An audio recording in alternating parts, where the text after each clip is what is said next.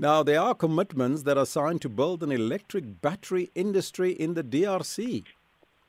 Now, you know, if there are agreements that could change the course of history, the fate and destiny of Africa, this is one of them. Because lithium batteries, rechargeable batteries, are made with, among other things, minerals like cobalt and nickel. And the DRC has in excess of 60% of the world deposits of this mineral.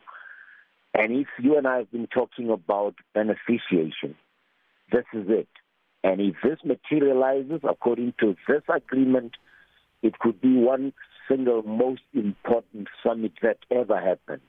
Mm-hmm. And now that you are talking about a German company which specializes in making these lithium batteries, among other things, rechargeable batteries go into just about anything, isn't it, Elvis? From cell phones, they can go up into into tablets, but they'll go into cars one day.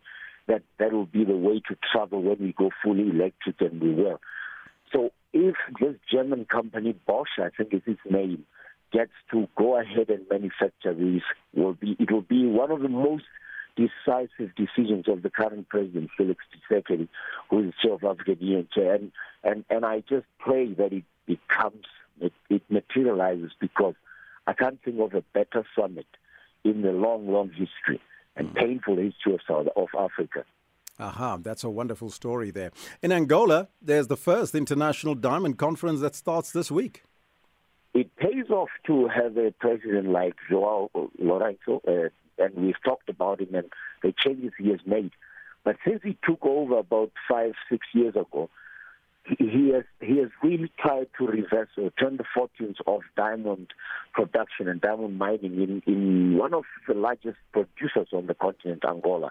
You remember that during the days or the reign of the Dos Santos dynasty, they, Angola was still a top producer of, of diamonds, but because of the corruption that was happening there, it was not attracting events like this one. So it is a summit, yes, I, I, we know that summits don't always produce the results. But to have Angola now moving from that country that was just looked at as a mineral resource rich country to one that hosts events of this nature, you can say maybe the arrival of Joao Lourenço and the fight against corruption, the removal of the dynasty of, of the Dos Santos family and, and the children of Dos Santos and, and getting the transparency back will be paying off.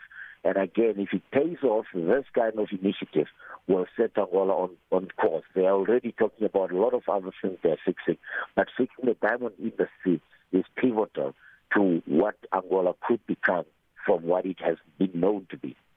The Kenyan president was in the country. Now, South Africa is committed to enhance bilateral trade with Kenya and more investment in each other's economies.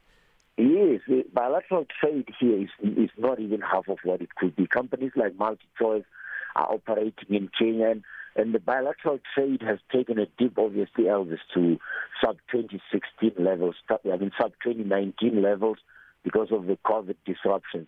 But you would have seen the signing of all kinds of pacts between the, the countries, I think eight of them, that were signed with the state visit of President Uhuru Kenyatta, hosted by President Ramaphosa. And they talked about reciprocal visits where the President of South Africa will go to Kenya.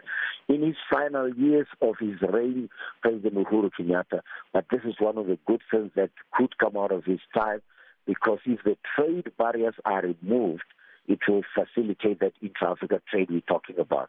I remember President Ramaphosa talked about we asked the ministers to remove any lasting or any remaining barriers of trade. I thought that would have been a much more aggressive announcement, like we have already removed the following, but I suppose I haven't run a country. Maybe it takes a lot longer to get these things going.